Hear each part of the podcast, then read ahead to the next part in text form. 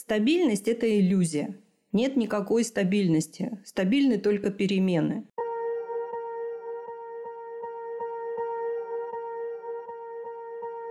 Всем привет! С вами подкаст «Не психуй». Автор контента подкаста – врач-психотерапевт Единого реестра психотерапевтов Европы Марина Витальевна Лазовская. Темы подкаста становятся острее и шире. Пространство и события в мире дают увидеть возможность в опасности прямо по алгоритму, осознать проблему и заменить ее на решение в режиме реального времени. Что такое доверие и как оно формируется – есть ли у вас базовый уровень доверия к миру или есть чувство, что мир – опасное место, от которого не стоит ждать ничего хорошего? Задумывались ли вы о том, есть ли взаимосвязь между историческими циклами, родовой историей и нашими стандартными поведенческими паттернами? Есть контакт? Тогда скорее слушайте наш новый эпизод. На живых примерах из практики и алгоритмах Марина Витальевна расскажет о том, почему взрослый по паспорту не всегда равно настоящий взрослый – Какие эмоции и трудности испытывает человек в моменты крушения иллюзий? Как выстраивать понимание отношений нас самих, общества и государства? И о том, что может нам помочь справиться с любыми новыми обстоятельствами. Осознание меняет все. Увидев проблему, ошибку, мы сможем ее исправить. Отличное поле для практики применения алгоритмов. Давайте делать это вместе. С нами это и безопасно, и интересно, и полезно. Запись подкаста ведется во время живой трансляции – Ждем вас каждую неделю по средам в 10.00 по московскому времени в нашем телеграм-канале «Не психуй». Активная ссылка в описании этого выпуска. Где можно узнать больше? Читайте статью об ответственности и о том, почему так трудно брать ее на себя и за себя. Активная ссылка также в описании этого выпуска. Мы собрали вопросы. Тема очень животрепещущая, я бы сказала. Да, я понимаю, что я сейчас нахожусь на тонком льду. И постараюсь пройти так, чтобы подо мной и под нашим проектом этот лед не треснул. И мы смогли удержаться в поле интеллектуально-эмоционального опыта, не заходя в политику. Давайте будем делать это. И мы собрали вопросы, и я сейчас буду на эти вопросы отвечать. Первый вопрос, что такое доверие и как оно формируется. Доверие – это состояние, это набор программ, которые формируются на самых первых этапах жизни. То есть э, эпигенетический период – это 18 месяцев беременности от зачатия, 9 анатомическая беременность и еще 9 месяцев психологическая беременность.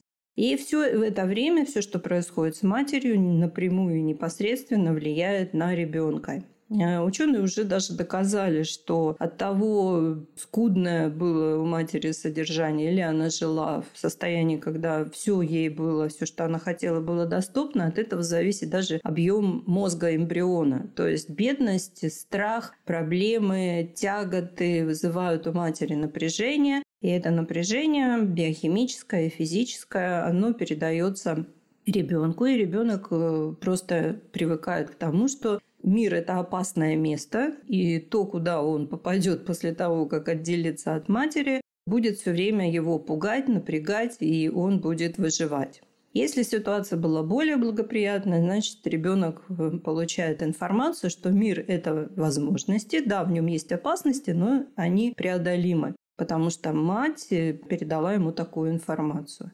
И, соответственно, дальше эти программы просто развиваются и подтверждаются. И базовое доверие – это вот как раз во внутриутробном состоянии такое биохимическое формируется. Это, дорогие друзья, все уже доказано наукой. Поэтому очень рекомендую вам обратить внимание на наш раздел эпигенетика и внимательно прямо вот погрузиться, чтобы понять, даже неважно, уже родители вы или особенно если вы собираетесь быть родителями, вот тогда это очень важно для того, чтобы понять, э, что и как влияет на всю жизнь будущего человека, на всю жизнь. Это тоже уже доказанные вещи. Ну, хотите, почитайте, погуглите голландский эксперимент. Так вот, первичное доверие формируется на физиологическом, на биохимическом уровне. Дальше это все развивается в контакте с конечно, сначала с матерью, ну а потом уже с отцом и с семьей.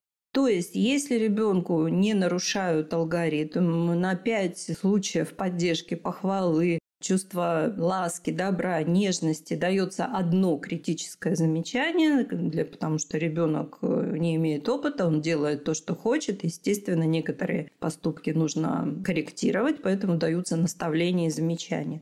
Так вот, пропорция должна быть 5 к 1. Но давайте будем реалистами и посмотрим на то, что в большинстве случаев, в подавляющем большинстве случаев, этот алгоритм был нарушен. И поэтому, когда ребенку плохо, ему он что-то сделал, ему плохо, а на него кричат, ему делают еще хуже. И он понимает, что он в этом мире одинок, что никто ему не помогает, он здесь самый плохой, все всегда складывается не в его пользу, и, естественно, он от этого сжимается, напрягается, и ему трудно развиваться. Ну, дети такие упертые, такие гибкие, что они умудряются развиваться даже в самых таких ужасающих условиях. Поэтому доверие к миру, доверие к людям, доверие в первую очередь к себе, к родителям, оно вот подрывается, потому что нарушен этот алгоритм.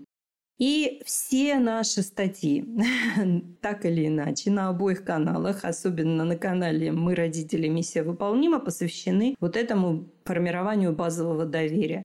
Что мы делаем на курсе «Формула благополучия»? Первое, что мы делаем, мы учимся восстанавливать алгоритмы. Мы учимся воссоздавать ту ситуацию, которая поможет нам начать чувствовать доверие к себе, которое потом будет спроецировано, экстраполировано на доверие к другим. Потому что основа затруднений, не буду называть это слово, ну ладно, скажу чисто в медицинских целях невроза, назовем это затруднение с жизнью, когда не получается справляться с жизнью или получается не очень хорошо. Основа этого, причина этого – это вот как раз нарушенное доверие. Так что читайте, осознавайте, смотрите, слушайте, и постепенно у вас будет складываться другая картина. А самое главное – хвалите себя. Начните прямо сегодня. И хвалите, хвалите, хвалите себя за все. Сначала, да, это кажется, фу, какая ерунда, ничего не работает. Ну, пока не попробуешь, не узнаешь, на самом деле работает или нет.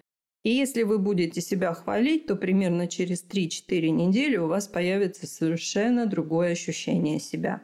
Уж поверьте. Ну, вот так формируются наши привычки. Опять же, ретикулярная формация запоминает только повторяемое. И это реальная вещь, просто нужно попробовать. Прямо начинайте с сегодняшнего дня. Прямо сейчас похвалите себя, что вы слушаете эту трансляцию, вместо того, чтобы вы могли делать сотню там других каких-то дел, но вы пошли делать эту трудную работу, как разбираться с собой. Вот это вот очень хороший повод прямо сейчас себя похвалить. Следующий вопрос.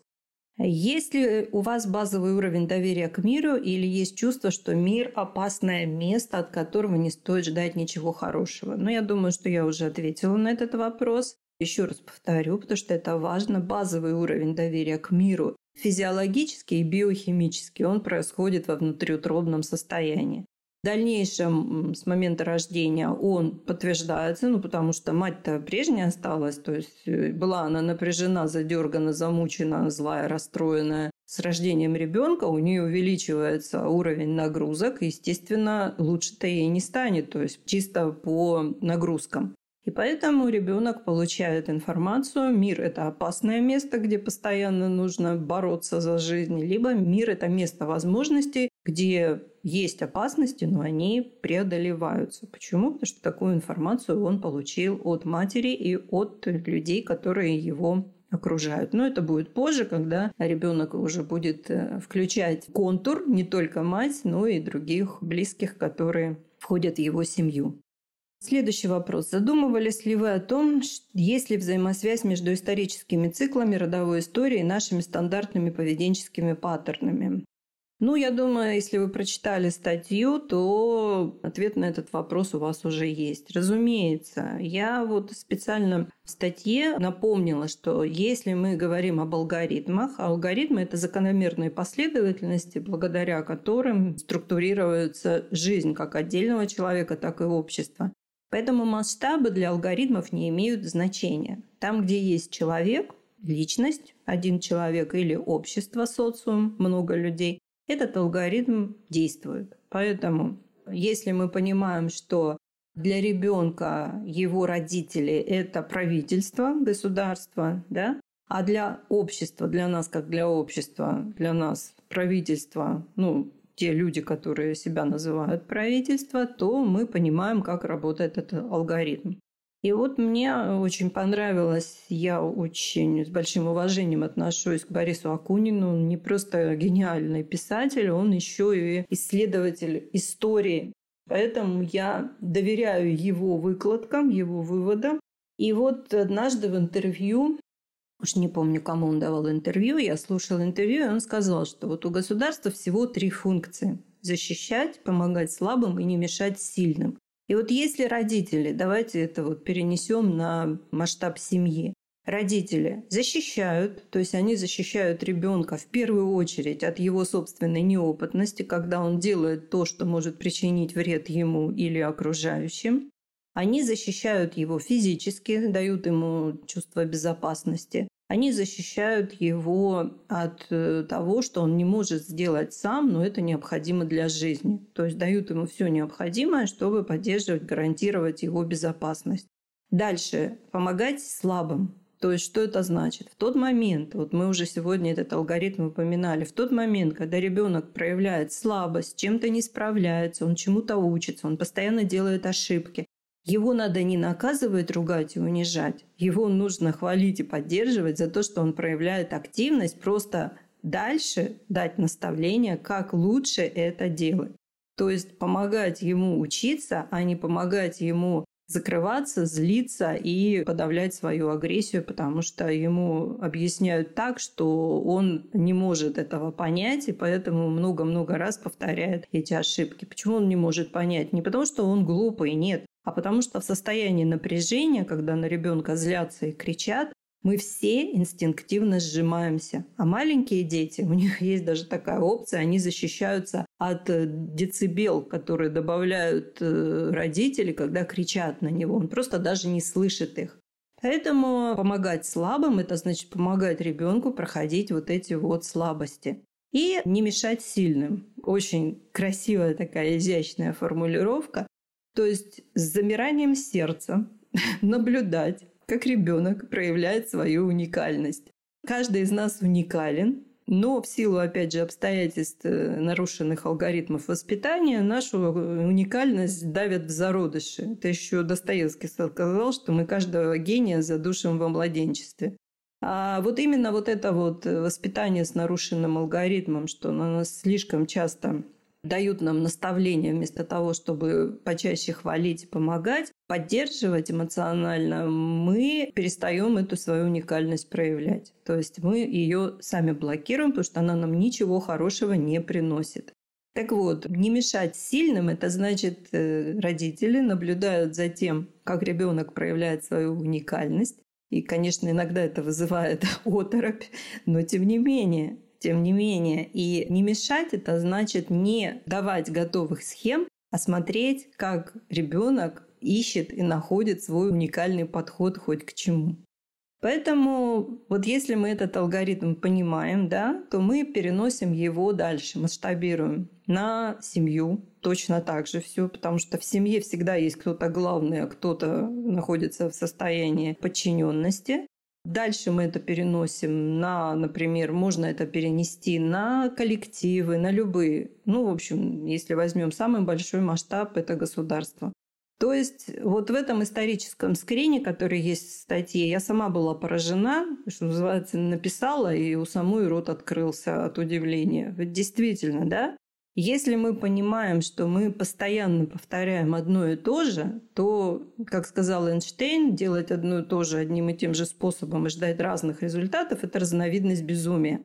Поэтому, если мы понимаем, что да, проблема есть. Да, у нас вызвали, скажем так, воспитанием, не дали нам генетически даже возможность э, понять, что взрослым быть хорошо, взрослым быть правильно, и как-то вот э, искусно все время генерировали в нас э, вот эти вот потребности детей.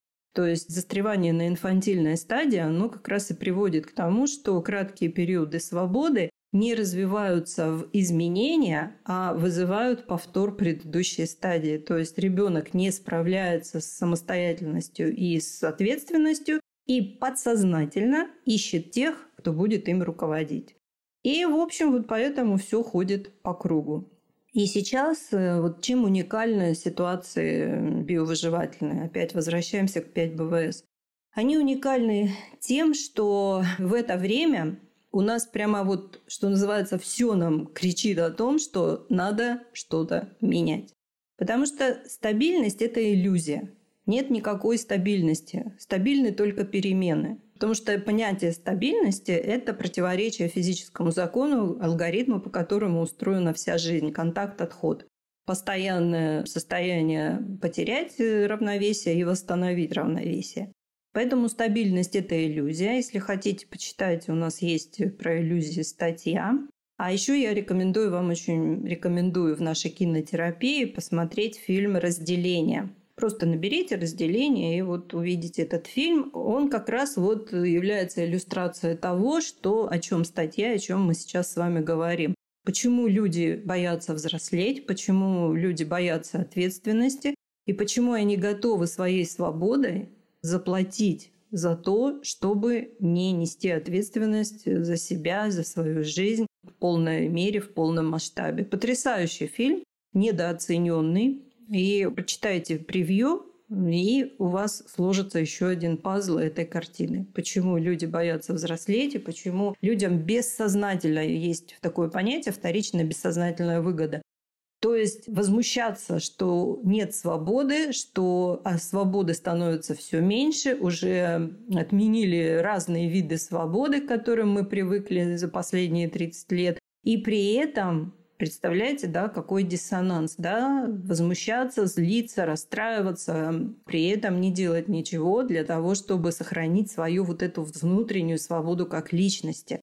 Как это делать? Вот мы уже сегодня с вами этот круг прошли два раза самоконтроль, самодисциплина и самоподдержка. Это и есть уровень нашей свободы, который мы осознаем как чувство собственного достоинства. Что бы ни произошло, я с этим справлюсь.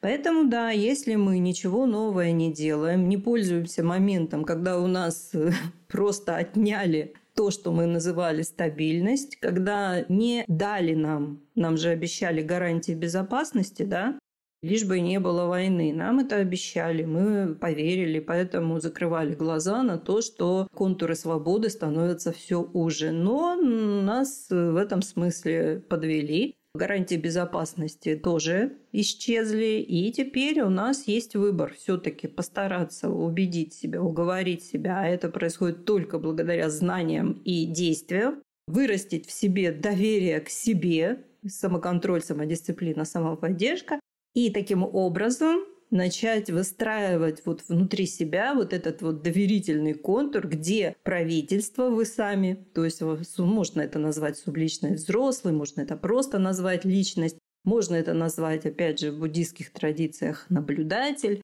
Как ни назови, это все равно будет одно и то же. То есть я тот человек, который сам может себя контролировать, дисциплинировать и поддерживать. Почему? Потому что алгоритм во мне все начинается, во мне все развивается и от меня распространяется, тоже алгоритм, тоже работает как закономерная последовательность. Магазин возможностей – это подборка инструментов школы самосоздания, созданных на научной основе с учетом знания и понимания алгоритмов жизни. Каждый инструмент – это устойчивая инвестиция в изменчивом мире. Они не портятся и не устаревают. Инструменты качественны, эффективны, уникальны и долговечны. Они проверены на практике и показывают высокие результаты, а еще адаптируются под владельца и развиваются вместе с ним. Выбирайте инструмент, пользуйтесь возможностями, живите лучше. Активная ссылка в описании выпуска. Следующий вопрос. Что значит быть взрослым, брать ответственность на, себя? Это значит вот то, что, о чем мы уже сегодня говорили. Перестать тыкать пальцем, искать виноватых, потому что это инфантильная позиция. Это еще и приводит к тому, что мы замыкаемся. Появляется вот это вот тоже детское чувство надежды, что вот я закрою глаза, спрячусь в свой домик-домик, открою глаза, и вот это вот все ужасное исчезнет, и все будет по-старому. По-старому не будет, это тоже иллюзия. И нужно надежду поменять на веру, на веру в себя. А вера в себя – это результативные процессы. Мы что-то делаем и получаем результаты, чувство устойчивости и достоинства, адаптивность и адекватность. Почему взрослый по паспорту не всегда равно взрослый? Но я думаю, что я ответила. Я думаю, что вы тоже знаете, что есть люди, которым там 60 и 70, и сколько бы им ни было лет, они все равно живут в надеждах, они все равно отрицают реальность такой, какая она есть, они все равно ищут виноватых и всегда находят, потому что наше сознание коррумпировано, оно всегда стоит на страже того, чтобы нам было хорошо, и поэтому всегда подсунет нам какую-то интерпретацию, кто во всем этом бардаке виноват. Но напоминаю, да, виноваты все, виноват никто. Об этом вообще не надо думать. Нужно думать только о том, как я сам могу себе помочь.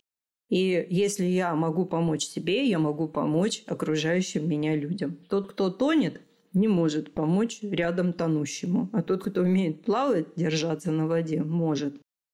Какие проблемы испытывает человек в моменты крушения иллюзий? Он испытывает экзистенциальный ужас. Вот почему люди поддерживают иллюзии? У нас огромное количество этих вот когнитивных иллюзий, ментальных иллюзий, можно их еще так назвать. Мы готовы верить во что угодно, лишь бы только ничего не делать. Не нужно было бы нам ничего при этом делать. То есть позиция взрослого, в отличие от позиции ребенка, Взрослый знает, что он хочет и делает это. Ребенок знает, что он хочет, но хочет, чтобы ему сделали это другие. И человек, когда крушатся иллюзии, то есть возникает вот этот момент уже нам тоже надвигается, и многим его придется пережить, этот момент вызывает экзистенциальный ужас. То есть вот это вот прозрение вызывает чувство шока. Ну, не надо думать, что при этом человек там упадет, будет биться в конвульсиях. Это конвульсии будут эмоциональные. Я вот э, еще до всего того, что началось э, на нашей родине, за пять лет жизни в Германии я наблюдала за немцами, и мне было вот очень интересно. Ну, я отчасти этот опыт описала вот в последней кинотерапии, когда рекомендовала посмотреть сериал «Вавилон Берлин». Как они все вот это вот пережили, как они, те, кто непосредственно во всем этом участвовал, как они пережили иллюстрацию, как они пережили крушение иллюзий, как они вообще смогли через три поколения стать нацией, которая, в общем, активнее всех поддерживает свободу и очень так четко стоит на страже того, чтобы правительство, государство опять не превысило свои полномочия, потому что они пережили самую настоящую трагедию.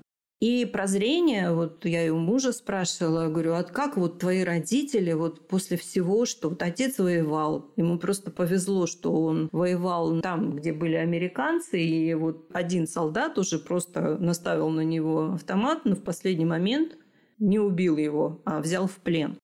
И он воевал, его жена и вся его родня работали на войну. И, конечно же, потом на каждого заводился паспорт люстрации, а как он будет расплачиваться за то, что он поддерживал Гитлера. И он говорил, что это была такого уровня депрессия, ну то есть он же тоже был ребенком, он не понимал этого тогда, но он понимал, он образованный человек, он потом все это анализировал, что это была такого уровня национальная депрессия, которую они сублимировали и превратили в деятельность, восстановили, буквально восстановили, ведь все было разрушено. Восстановили и города разбомбленные, восстановили и хозяйство. И к 60-м уже годам вышли на такой уровень, что да, половина Берлина была разрушена, лежала в руинах, советская часть Берлина, а вторая половина Берлина уже была современным городом. И вот так во всем. Поэтому они вот это свой шок, этот экзистенциальный ужас превратили в действие. Они стали восстанавливать себя, они стали восстанавливать себя как нацию, они стали восстанавливать себя через разумность и адекватность действий. И это сработало. Следующий вопрос. Может ли общество преодолеть инфантилизм или это утопия?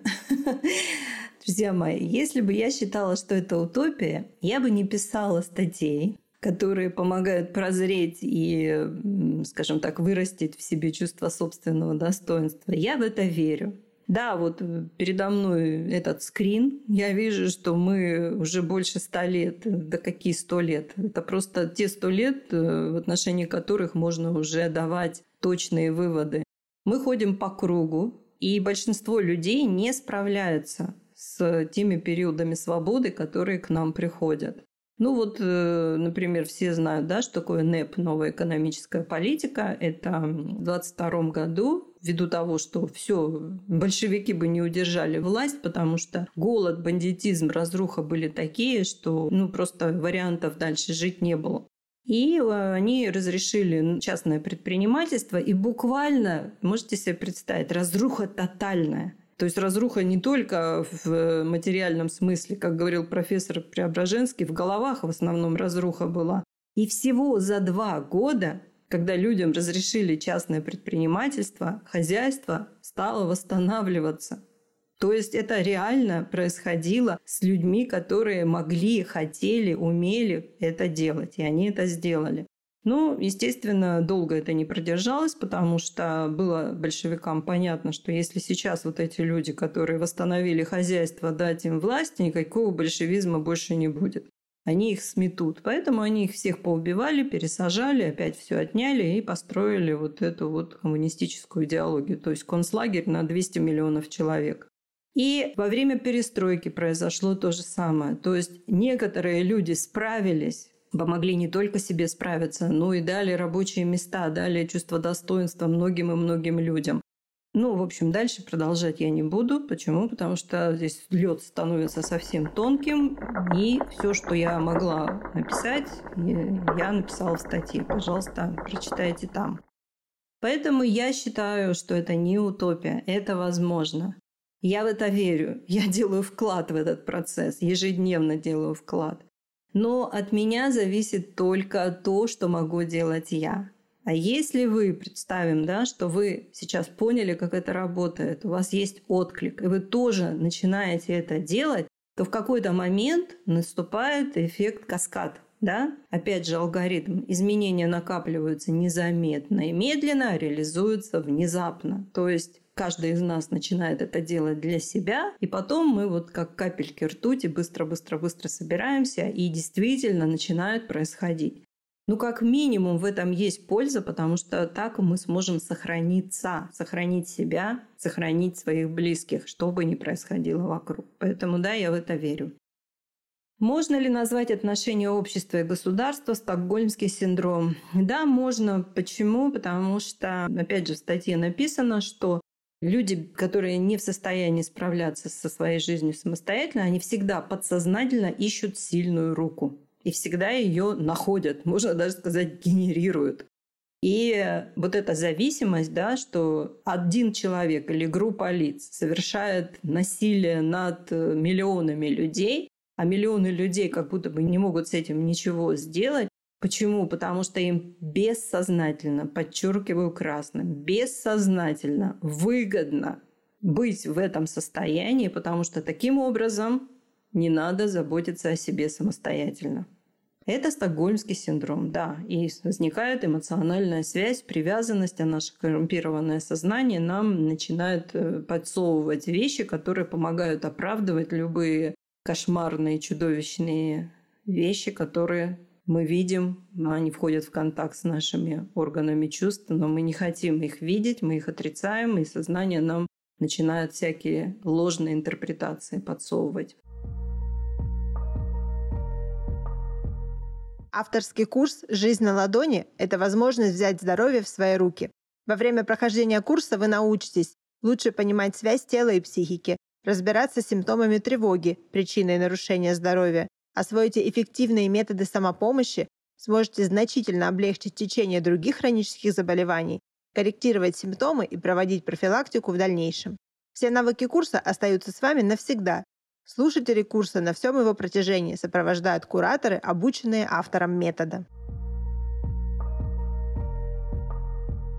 И последний вопрос. Нужно ли избегать общения с родственниками, которые поражены пропагандой? Так, под конец лед стал совсем прозрачным. Если мы посмотрим на это так, да, есть алгоритм. Я его сейчас произнесу, я его часто привожу, скажем так, в пример. Что бы ни делали другие люди, реакция на это происходит в моем теле, в моих чувствах, в моем сознании и зависит от моего отношения к этому. То есть, если мы понимаем, что наши взгляды на жизнь категорически не совпадают со взглядами на жизнь какого-то близкого нам человека, мы понимаем, что мы на него реагируем, нужно остановиться, осознать это и понять, что конфликт не улучшит отношения. Спор не улучшит отношения. Переубедить никого невозможно. Почему? Потому что что такое пропаганда? Это реклама существующего строя. То есть, если вот взять да, последние 30 лет нашей жизни, мы ведь были все под воздействием рекламы. Мы начали жить в мире потребления, очень активно в этом преуспели, очень быстро к этому приспособились. И как э, происходит наше вот это вот слияние с потреблением? Нам постоянно что-то рекламируют. Нам постоянно рекламируют товары, услуги, ценности. И вот э, я уже, скажем так, 15 лет как назад отказалась от телевизора. Но когда я еще он у меня был, я всегда выключала рекламу. Когда начинались рекламные вставки, я всегда выключала звук. Почему? Потому что я знала, как воздействие вот это происходит. 25-й кадр, но главное это вот зеркальные нейроны и эффект резонанса. Я хотя бы отрезала два канала восприятия, не слушала, не входила с этим в контакт. Точно так же действует пропаганда. Э, еще раз, пропаганда – это реклама существующего строя.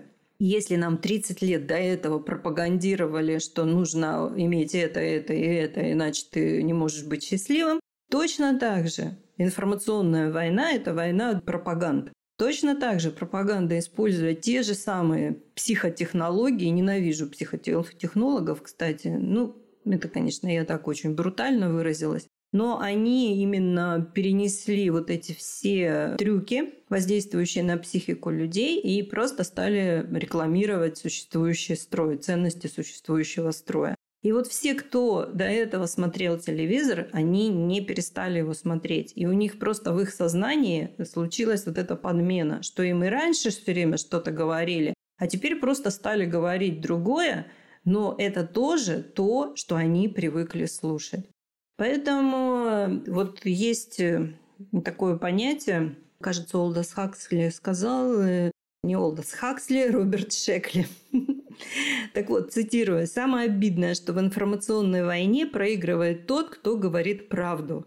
Говорящий правду ограничен только ей. Лжец может говорить что угодно». Вот. И я с этим согласна, потому что именно это основано на физиологии нашего мозга, как устроен, как работает наш мозг. Поэтому действительно и к такому паровозу полуправды цепляются огромное количество вагонов э, откровенной лжи, но наш мозг работает по принципу, если я согласна с этим, согласна с этим, то с остальным я уже не фильтрую, и я по умолчанию согласна. Поэтому что делать с людьми, которые ну, скажем, заражены, болеют э, или считают, что не болеют, считают, что мы болеем, те, которые не разделяют их мнение и убеждений. Неважно. Здесь важно понимать, что конфликт отношений не улучшит, наоборот обострит. А зачем это нужно, когда и так все очень тяжело, трудно, страшно? Поэтому нужно просто понять, что если вы хотите что-то сказать, скажите это так, чтобы не обидеть другого человека, не разозлить его. А для этого есть алгоритм ФОТР – фактическое описание текущей реальности. Говорите только о своих чувствах. Говорите, что когда ты так говоришь, я чувствую, что я расстраиваюсь. Я не понимаю, как можно на добро говорить зло, на зло говорить добро, на войну говорить мир, а на мир говорить война. Я этого не понимаю. Но я очень ценю наши с тобой отношения, поэтому предпочитаю на этом месте закончить обсуждение. То есть нужно разговаривать так, чтобы не создавать конфликтов. Ну что ж, дорогие друзья, пришла пора благодарить вас за внимание. Я надеюсь, то, что мы сегодня обсудили, было для вас не только интересно, но и полезно. Если что-то вызвало у вас э, прямо серьезное такое отторжение Ну, это значит так, но это не отменяет того, что даже если вы не согласны с тем, что написано в статье, даже если вы имеете прямо противоположное мнение, это не важно в отношении того, что вы можете сделать сами для себя. То есть дать себе возможность повзрослеть, дать себе возможность более реалистично смотреть на вещи, дать себе возможность расстаться с иллюзиями, особенно опасной иллюзией стабильности, и понять, что самоконтроль, самодисциплина и самоподдержка – это абсолютно реальные вещи, которые будут вам формировать чувство собственного достоинства, что бы ни произошло, я с этим справлюсь. И какое бы у вас ни было сейчас мнение о том, что происходит, это все равно будет вам помогать. Ну что ж, благодарю вас за внимание. Продолжайте быть с нами, берегите себя и будьте здоровы. Всего вам самого хорошего. Подписывайтесь на нас на удобных вам подкаст-платформах. Ставьте сердечки и звезды. Пишите комментарии. Так вы первыми узнаете о выходе новых эпизодов и сможете поделиться ими с тем, кому это важно.